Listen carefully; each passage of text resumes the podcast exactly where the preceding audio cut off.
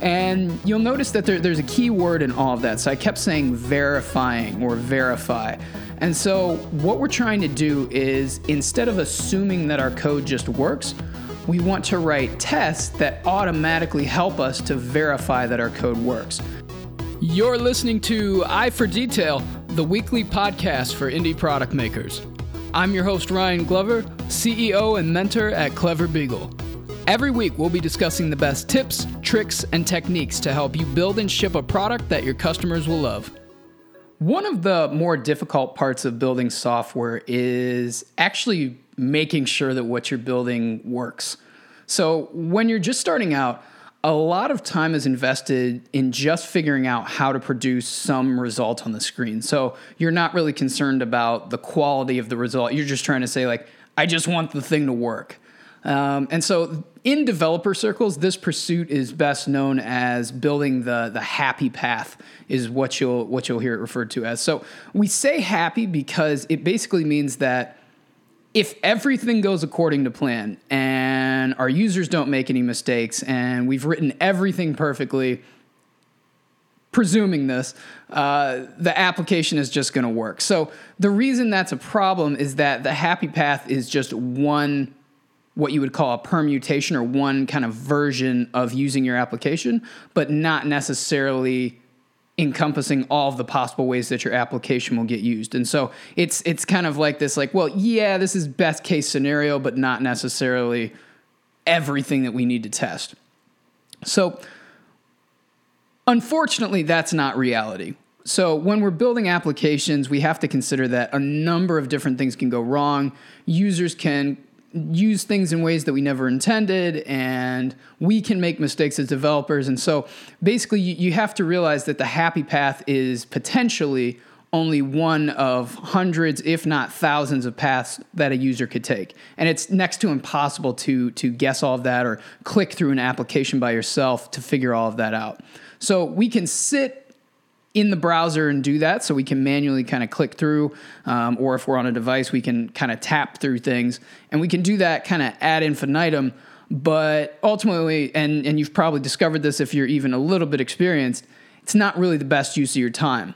Uh, and so instead of getting into this situation where you're saying like well i'm just going to kind of half-ass my testing and I'm just going to, you know, do what I can by clicking through it myself and then just kind of letting it slide. What we can do instead is introduce automated testing or just tests is the the term that you'll hear referred to this. So what I want to talk about in this episode is just a it's basically a brief overview of what testing is, the different types of tests that are out there just so you can familiarize yourself with it. And then I'm going to offer up an opinion on what I think you should be doing in respect to tests based on your level of experience. So, whether or not you should actually be testing your applications. So, to start, what is testing? What is all this stuff? So, testing is essentially just the automation of a few different things. So, you're trying to verify that certain user behaviors work as expected in your application. You're trying to verify that the inputs that you pass into a function and the outputs that you get out of a function, and then all of the side effects around that are what you'd expect. So you don't get this kind of random input output misbehavior in your code. Uh, and it's also verifying that failures in your code are handled properly. So basically, if things don't go according to plan, what actually ends up happening as a result of that. And you'll notice that there, there's a key word in all of that. So I kept saying verifying or verify. And so what we're trying to do is instead of assuming that our code just works, we want to write tests that automatically help us to verify that our code works. And so, in essence, what we're trying to do with a test is we're writing like a bunch of those. Uh, I don't know if some of the younger members of our audience may not remember these, but they used to have these books kind of back in the 80s and 90s that were like choose your own adventure puzzles. So you would read through the book and it would say, You've come across a, a scary monster. What do you want to do? Do you want to fight the monster or do you want to run away?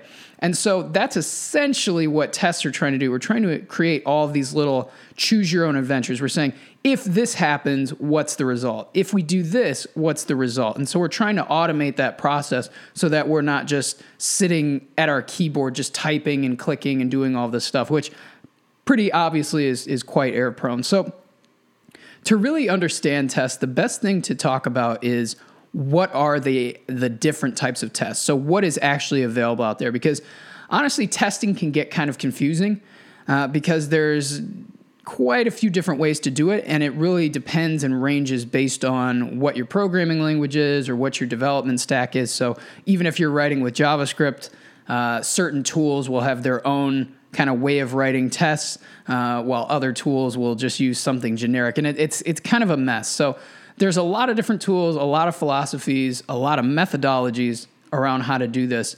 And to the inexperienced developer, somebody who's new, uh, presumably like yourself, it can be a bit of a maze. It get it gets confusing and it gets overwhelming and it can be really frustrating. And basically, what that can lead to is you get to a point where you just skip writing tests entirely. And full disclosure, that's what I did for several years. So I was so turned off by the the topic and how it was explained by other people that I just said, like, you know what, whatever, I'm not going to do this. I'm not going to bother. Um, which I do regret in a lot of ways because I, I, now, in retrospect, having gone through the experience of writing tests, I kind of understand that, like, oh, okay, that weekend that I wasted clicking through the browser 800 times could have been solved with 10 lines of code in the form of a test. So, uh, thinking about tests and trying to understand tests, again, the best place to start is what are the different types of tests? So, the first one and the most common that you're going to hear is the unit test. So, like the name implies, unit tests are very tiny. So they're trying to verify a, a very small, isolated piece of functionality in your application. Like we're talking like literally one function in your application. So that small unit um, of code. And so an example might be something like parsing a user's name from a value that you retrieve from the database. So you get like a, a, big object back that represents your user in the database, but you just want to get their name as like a string. So like in my case, if I wanted to get my user record out of a database, I'd want to just produce a clean string that said Ryan Glover, not, you know, I have to write a bunch of, so if we're in JavaScript, it'd be like, and, and this, and, and that, and, and, and, and, and. You're basically trying to, uh, dial it down just to the full name string. Um, you could also do something like Markdown. So one of the things that I, I rely on pretty often in my code is um, I'll do inputs where users can type in plain text or they can type in Markdown. And basically, what that allows is to convert that Markdown into HTML. So it's kind of like shorthand for writing HTML. And so, and and I should I should call this out now. So, kind of what I've been doing here for these podcasts is I've been writing up um, a blog post that kind of explains the core ideas of what I'm talking about, and then kind of using that as my script as I record these. And I want to call out this week's blog post. So if you head over to cleverbeagle.com slash blog, uh, and you'll see this in the, the, the most recent post. Um, I want you to check out the blog post for this week because it does have some code samples in there. So I'm going to kind of talk through them. But in case you're wondering, like, what, what the heck is he talking about? Uh, definitely go check out that post because that's going to, to give a little more context on, on what I'm going over here. So, what I want to talk through is well, okay, a unit test. What is what does that actually look like, and what does that involve? So, first, again, we have a function. So, if we take the example of converting some Markdown, so I have a function that takes in a string of Markdown and then I pass it to a function that's responsible for converting that markdown into HTML. So literally, uh, if you've ever seen Markdown, it's like a, like a, a, a underscore or an under. Uh, now see, now I'm forgetting. Like, uh, it's funny how you you you know this stuff by hand, but you you forget it when you're trying to explain it. Um, okay, so if I do uh, italics, I would put underscore like I put an underscore at the start of the word type my word and then I put an underscore at the end of it, and that would get converted to the emphasis tag or the EM tag in HTML. That's the basic idea of Markdown. We're trying to give ourselves a shorthand to write a bunch of mark or HTML without having to to actually write it. So basically the idea is I have a function that that's supposed to do that, but with a test, we're trying to actually verify that that works. It does what we expect it to do. So where a test comes in, or a unit test comes in specifically, what we're trying to say is okay, given this input, do we get this result back out of the function? So if I pass in a string of markdown, we're trying to verify that, okay, we get the HTML we'd expect back from that function.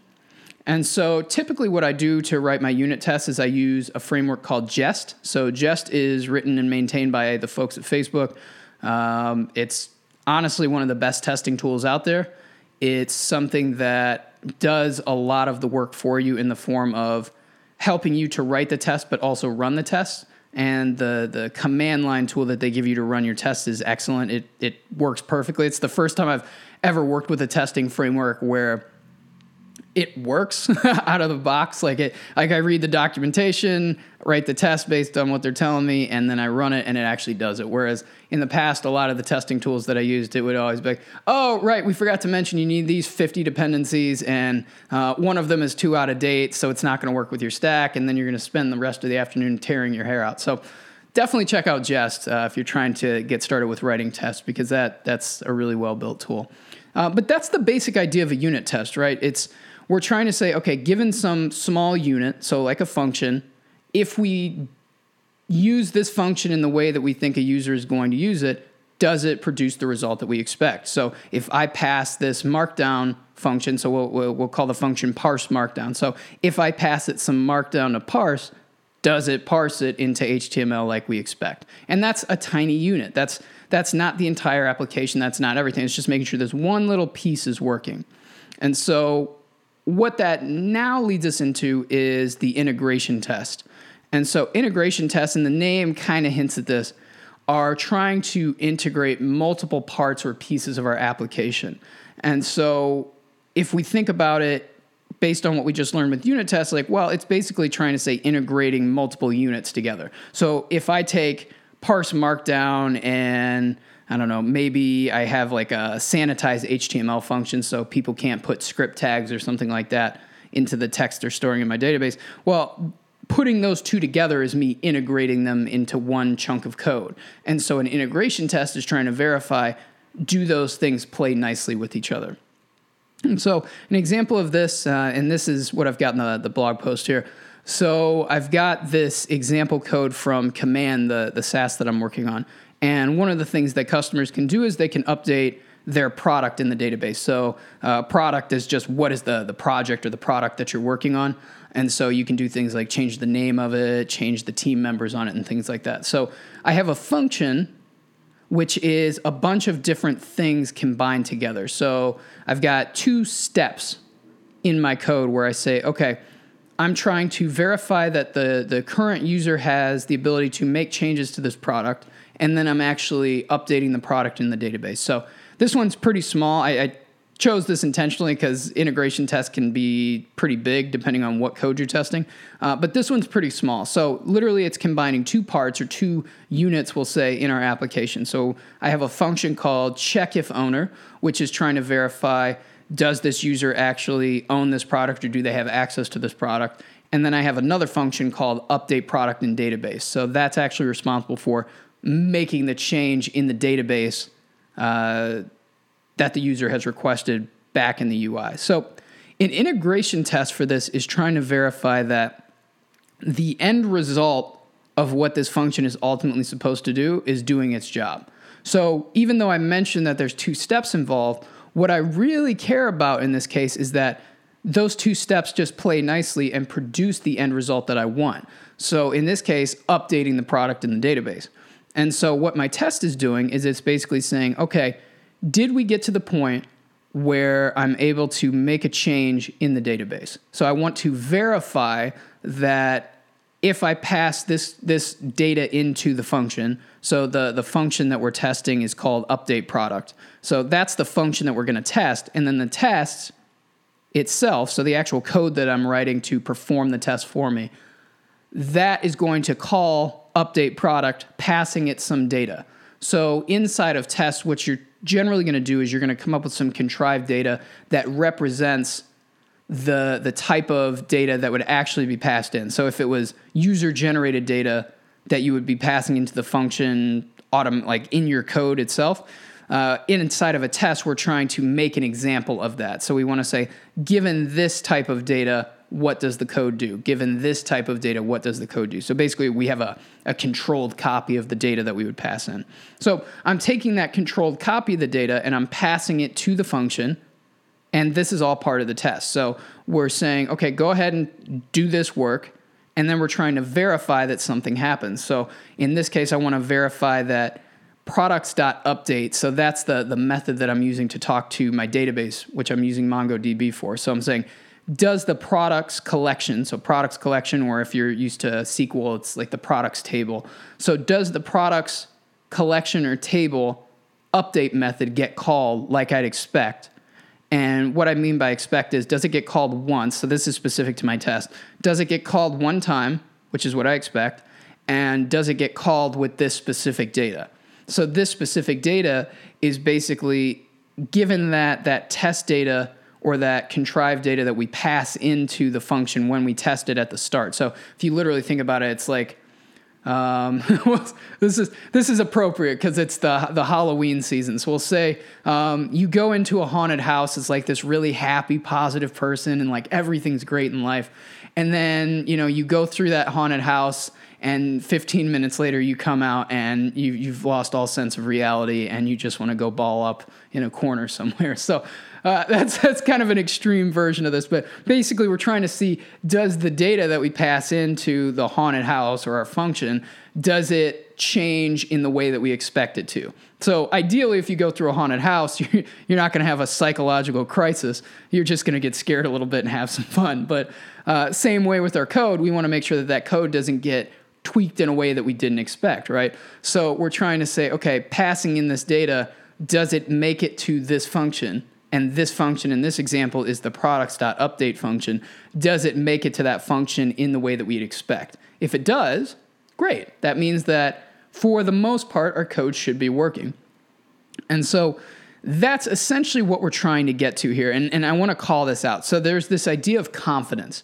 So when you're writing tests, the goal is not perfection or getting this sense of uh, it's not really a word but bulletproofness or bulletproofedness. So we're trying we're not trying to say like can we make our code bulletproof? We're just trying to say can we increase our confidence as developers that this code is going to do what we expect or behave in the way that we expect? And so when it comes to something like an integration test you're trying to gain some confidence around multiple parts being joined together functioning or performing in the way that you'd expect so that's more on the code level. So unit tests and, and, integration tests are literally on what you would call the back end or behind the scenes code. So this is literally testing the code directly itself versus testing some actual behavior. So what I mean by that is when I say behavior, I mean like clicking through a browser. So like you or I would test when we we go to test our application, we're saying like, okay, I built this feature, I'm going to test it. What do we do? Well, we go back to the browser and we say, okay, let's fill out this form, click this button, maybe toggle this switch and make sure that it does what we expect. But we're, we're manually actually going through and clicking in the browser. And so unit tests and integration tests aren't doing that. They're testing the code that's behind the scenes that the UI is accessing to perform that task. So we give the user the form, and then when they submit the form, something happens behind the scenes that's what we're testing with a unit or integration test. We're testing the code that's ultimately going to be called by the UI, and we're trying to figure it out. So that's great, but we should also be in a position where we can test whether or not what we're doing in the browser is working as well. And this is where end to end tests come in. So, end to end tests, that name, it can get kind of tweaked a little bit so you, you, there's a lot of different names. So this is one of the more confusing parts about testing is that certain types of tests get different types of names or get different names. And so end-to-end tests i've, I've heard them referred to as uh, the, the most common one that you hear is behavioral tests or behavior tests. Um, but there's there's a, a bunch of different names that you'll come across. But end-to-end tests are basically us saying if we click through the browser in this way, do we get the end result that we expect? And now when we when we think about clicking through, it's like, well, we're not manually clicking through. Again, the point with tests in general is to automate the process of testing. We're not trying to make ourselves do anything. And so in the same way that you or I might I don't know, we'll say if we were going to do this physically, we would say, okay, I'm going to create a checklist on paper. So I'm going to say, if I if I fill out the form with this data, if I click this button, do I get redirected to the route that I expect? And so that's what an end-to-end test is automating for us. It's trying to say, okay, um, given some code where I, I, automatically, and this is this is the point of the test, is we're going to automatically fill out a form or we're going to automatically click on things in our in our browser. If I do that, do I get the result that I expect? So, what an end-to-end test doing is doing is giving you the ability to say, okay, uh, control the browser in some way or control a browser. So, what's neat about end to end tests, and this is actually really fun, and I would recommend if you're just getting started with testing, start with end to end tests because they have a bit of a wow or magical factor to them. And what they're essentially doing is behind the scenes, when you run an end to end test, they're spawning a browser. And by spawning, I mean opening. So they're literally going to open a browser and manually go through, albeit very quickly. So we're dealing with a computer here. So the computer is going to be able to do it a lot faster than we can. But it's literally opening a browser and it's saying, okay, let me perform the steps that you've given to me. And so those steps are what make up our end to end test. So if we think about, like, well, what does it mean to log into an application? And we wanted to test that behavior, that, that functionality. Well, if I were a user, I would go to the login page and then I would type in an email address and then I would type in a password and then I'd click the login button and I'd expect to log into the application. So, uh, in the example here that I've got in the blog post, I've taken this from PUP, which is the, the boilerplate that we maintain at Clever Beagle.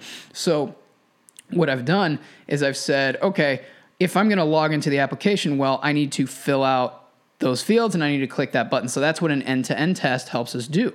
So it can literally say, okay, in the browser, type some text into this input and then type some text into this input and then click this button and then verify for us that we get redirected to some URL. So in the case of the, the test that I've added from PUP here, this is from the login page in PUP. So can't we're basically we're trying to verify can the user log in. And so to do that, we type in an email address and we're, we're having the test do this for us. So I don't want to confuse you.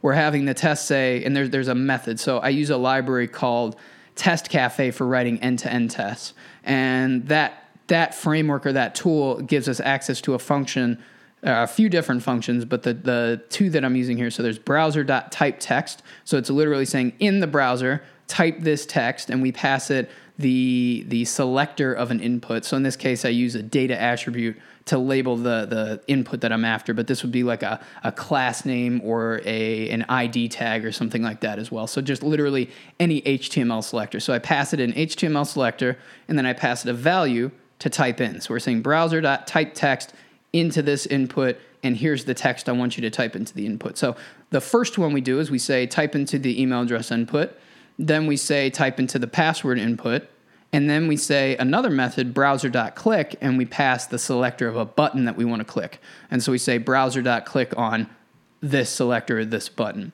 And so that's the actual completion of the task or the behavior that a user would have. But then what we're doing is we're saying, okay, after that, we want to get the current page's URL. So what we're trying to verify is essentially if I fill out this form and click submit, did the application redirect the user to what in PUP is the documents page? So that's how I know that you've you've successfully logged in because in order to get to the documents page, you have to be an authenticated or logged in user. So I'm verifying did you make it to this route?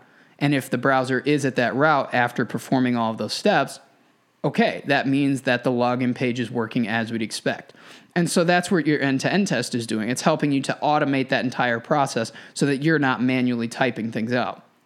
And so the the space where the the end to end name comes in, because that can be kind of confusing, because I, I typically like to refer to these as browser tests, but where end to end comes in is it's literally testing does some behavior on the front end of your application do what you'd expect it to do all the way from the front end to the back end of the application. So in this case, if I'm filling out a form in the browser on the front end and then I hit submit, does the code on the back end to log the user in actually do what it's supposed to do and then redirect the user? So literally from the front end to the back end of the application or end to end, I'm testing that my code is doing what I'd expect. So that's the point of end to end. And again, if you're just getting started, I highly recommend checking end to end tests out because it's really fun. Like when you run your tests, and at least speaking for Test Cafe, it'll actually pop up a browser window on your computer and you'll see it like really quickly kind of fill things out. And it's really exciting and it, it makes testing a lot more fun uh, than it can be when you're especially dealing with unit and integration tests. Sometimes those can be a little frustrating, but end to end tests are really magical and they're, they're valuable too. So, just as kind of a warning, um, while they are valuable, you'll also hear this term fragile or fragility introduced to end to end test. And what that means is basically your end to end tests are testing your user interface. So the second that you make a change to your user interface, your test might break. And so the fragility there is that, well, I might spend all this time writing an end to end test only to go back and change my UI later, which means my tests break and I got to go back and fix those tests or rewrite them entirely. So that's one thing to keep in mind. So if you are going to write end to end tests, kind of do it after you've committed to a UI. So don't do it when you're in like the prototyping stage or the te- like the the testing of an idea phase. Do it after you've like you've said like okay, this is this is pretty much what we're going to do for the time being. Now let's go ahead and write an end to end test and then you'll kind of get more value out of it that way because you're not going to have to keep rewriting the same thing over and over. Unless you want to. Sometimes that is helpful for helping you to understand stuff but you know uh, if you're a, a, true blue lazy developer you're, you're not going to want to do that. Um, and speaking personally i don't like to do that. So I, i'd say write my end-to-end test after i'm certain that my ui is kind of locked in where i want it for the moment. So that is the basics of testing. That is so we've we've got unit tests, integration tests, and end to end tests, and so that's the gamut of the different tools that you'll be working with. Um, and again, with uh, with testing, there's a lot of philosophy around this. So one of the the terms that you'll hear is TDD or test driven development. So test driven development is basically a philosophy where you're saying that I'm going to write my test first and then my code second. So there's this this idea of they, they call it red green refactor. So what you're doing is you're writing a test that you expect to fail, and so that's red. So typically when you run your tests with some test runner is what they call them. So when you run your tests, that tool is going to spit some output out, and it's generally in your uh, your terminal or your your um, command line. So you're going to see okay, I'm going to see red text that says this test failed when we ran it. So you're trying to say, okay, get it to be red first. So have some expectation in the code or expectation in the test. And then you're going to write some code to make it green. So you're going to try and make that test pass or fulfill the expectations of that test in the form of code. And then you're going to refactor that code. So make it red first, then get it green, and then refactor it. So the idea is first the green is just get it to work, but then refactor is to improve it and make it really solid code or really efficient code. And so that's a philosophy. That's not something that you have to do, but that is one way to write your code. And so you'll hear people, especially more experienced developers, will do this. And it's something that I've even started to noodle with, uh, which is you're trying to say, like, well, if I expect this code to work in general. So when I'm done with it, I expect it to work. It makes sense to write tests first because I'm going to verify up front that this is doing what I want. Because I said I set an expectation first and then wrote the code to fulfill or meet that expectation as opposed to writing some code that it, well, I assume it works or I expect it works and then going back and verifying that it works with the test. And really, this it's just a difference in philosophy or in a way of thinking about the problem. And it, it is a thinking thing. So logically, I, I can say from practice, TDD is kind of hard if you go from implementing the code first, then going back to the test. If that was your standard path first, and then you flip it, and you're trying to say, okay, now I'm going to write a test. It's it's a totally different way uh, of thinking about problems. And so, I would say that if you're you're just getting started, it might be you know hands off, but um, something worth considering and knowing about. So again, the the idea isn't that TDD is something that you have to do, but it, it is a term that you'll hear pretty often, and it's something to familiarize yourself with, or at least learn about the the general terminology. So that kind of plays into this bigger question here, which is should you even be writing tests? So we have methodologies, we have all these tools. Some of it can be confusing, some of it can be you know enjoyable to do, but generally speaking, there's there's a ton of moving parts involved in this, and so as an early developer, and so I, I would kind of scope this to I don't know, we'll say you're in your first one to two years of writing code. So you you you've gone through the basic tutorials, you can get some general results in your your applications, but you wouldn't call yourself an expert or a pro yet, or even experienced in any way. You're just still trying to find your way. Uh, so the question of should you be writing tests, I would say early on in your career, no. And the reason I say no is that writing tests is early on very cumbersome and it's confusing and it can be overwhelming. And so when you're an early developer, that can be honestly quite demoralizing. So when I first started, one of the things that I was learning a lot about, is like, well, you have to write tests. There wasn't really a good why as to why I needed to write tests, but in the tutorials I would read or books I would read, people would say like, well, you got to write tests. And so I started out trying to write tests, but I would find that the majority of my time was spent fighting with testing tools and fighting with getting the test to work and not actually producing a result. And so it felt terribly unproductive. I was in this position where I was like, as a beginner, because I didn't really understand the nuances of the language and actually writing the code itself, I was in this position where it was like ah, my efforts were constantly doused. And so I would waste two, three days playing with tests only to have no real implementation done. So ultimately what ended up happening, and this is this is how I kind of formed this opinion, is I said, like, well, let me figure out how to just make this thing work first then go back and, and learn tests once I know how the tests actually apply or play into the greater puzzle here.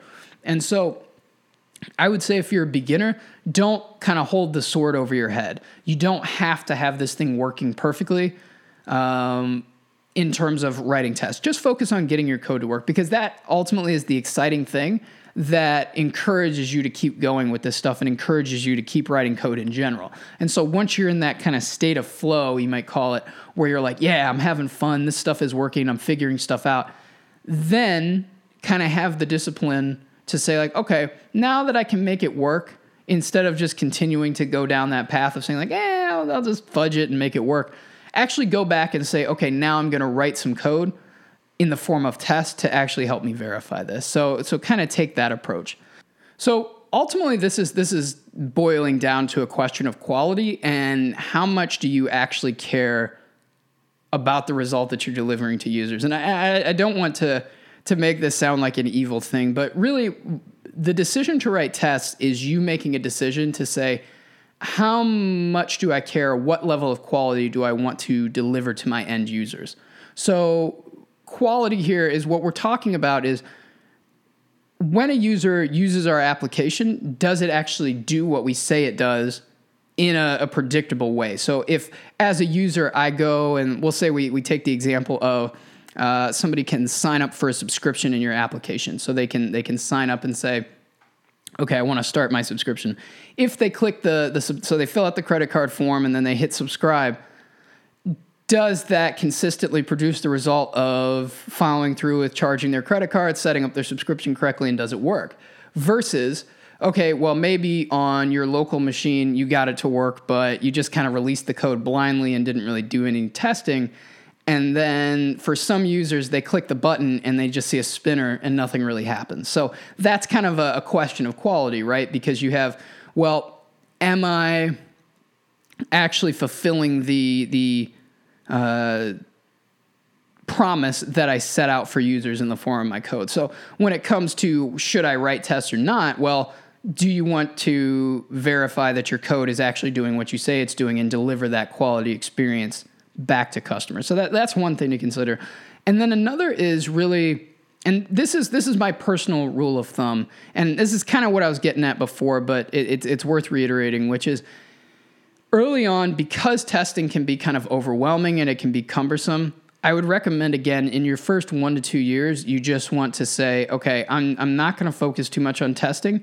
Maybe play with it, maybe try some examples out. Um, if you haven't already, check out something like Pup, where I've given you a bunch of examples that are like all the stuff is pre wired for you, so you don't really have to think through it. You can just kind of play around in like a sandbox type of environment. Try stuff like that, but don't really overcommit to having to write tests. So basically, don't make that a prerequisite for you writing code or learning how to code. Just focus on saying, okay, I'm going to get stuff to work and then I'll play with this on the side.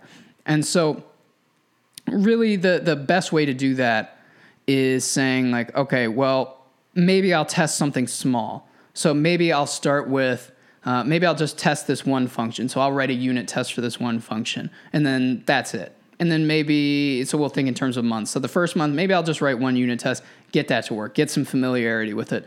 Okay, then maybe the next month I'll write two to three integration tests. So I'll get the integration test done. Cool. So again, the point being, we're not trying to build this massive, what you would call a test suite. So a test suite is all of your tests combined across your entire application kind of run together. So you're not trying to have this massive test suite with hundreds or thousands of tests. You're just saying, okay, just start small. Let me let me just get my bearings with this.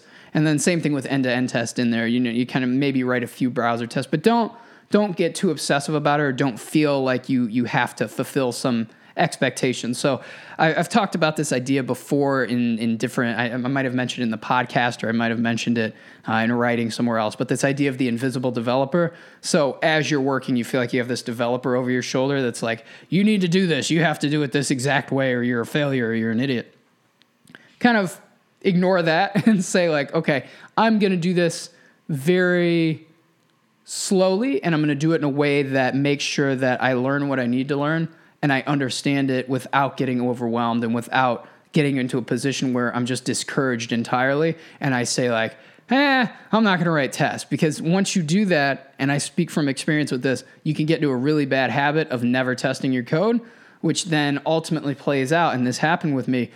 Uh, it ultimately plays out into a position where you ship things a little bit quicker, but what you ship ultimately doesn't necessarily fulfill the promise that you set out, and so you you kind of ding yourself a little bit in terms of um, quality and perception from the the customer side of things. So I think that's going to do it. Basically, that's the idea here. It's uh, there's there's a lot of different stuff out there and a lot of different ways to do this, but you don't want to let that scare you and you don't want it to discourage you. Basically, you just want to slowly familiarize yourself with this stuff and then over time build up to the point where testing becomes a natural or kind of second nature type of thing. Like you just do it because you that's what you do. That's how you write code. And up until that point just kind of take your time and be patient and and have fun with it. Try to have fun with it and realize that testing is an important thing in the sense that it's helping you as a developer to save more time later. So basically what you're saying is I'm going to spend the time now to write these tests to make sure that I'm not going to have to waste time going back and debugging and fixing all these problems later. Which, if you've ever worked for a company that doesn't really have a testing philosophy, or you've ever built your own projects where you didn't have a testing philosophy, you know that that's always going to be the case. You're going to have to go back and say like, oh, okay, this bug is happening. Why is this bug happening? And then you waste all this time and kind of douse your your momentum because you're you're fixing problems that you could have fixed in the past or caught in the past before they became problems in the form of tests. So that's going to do it. Um, hopefully that was helpful and definitely let me know in the comments. So uh, you, you, folks are pretty quiet so if you're if you're you're listening to these and watching these please comment and ask questions and um, or if you have some insight. So if you're a little more experienced and you you have some insight for other listeners make sure to leave comments and and definitely give feedback on this stuff and, and i'll make sure to, to boost it and, and get the word out there that that you're helping out. Because it's it's really important to me to know that you folks are, are listening to this and watching this and enjoying it. Um, but also i kind of want to shine the light on you folks a little bit. So i know a lot of you uh, at least the, the folks that i know personally that are listening a lot of you are really good at what you do and really experienced. So it'd be helpful if you know you shared your wisdom as well and not just me kind of sitting on my soapbox yell, uh, yelling into infinity and like, oh yeah, this is how you got to do it. It's like, well, I'd, I'd, like to have that that other perspective in here for folks. So uh, definitely do that if you uh, if you have something in mind. And, and if you haven't already, make sure to hit the subscribe button down below. So I'm trying to build this channel up, and it's really helpful if you uh, you you subscribe to this stuff and, and give me a thumbs up if you you enjoyed the topic and, and what we were talking about is helpful. But also make sure to share this stuff. Uh, so if you're like, oh, you know what, I, I know somebody who could benefit from this information, definitely please take the time to, to copy the link paste it, tweet about it, post it, you know, on Facebook or wherever you, you share stuff. Definitely help me get the word out because I do want to build this up and, and help as many people as we can who are trying to figure out how do I, I build my own product and how do I do this stuff. So that's going to do it for me, folks. Thanks for listening, and we will see you next week. Thanks for listening to Eye for Detail, the weekly podcast for indie product makers. To get new episodes as soon as they're released and listen to the full episode archive, head over to cleverbeagle.com slash podcast.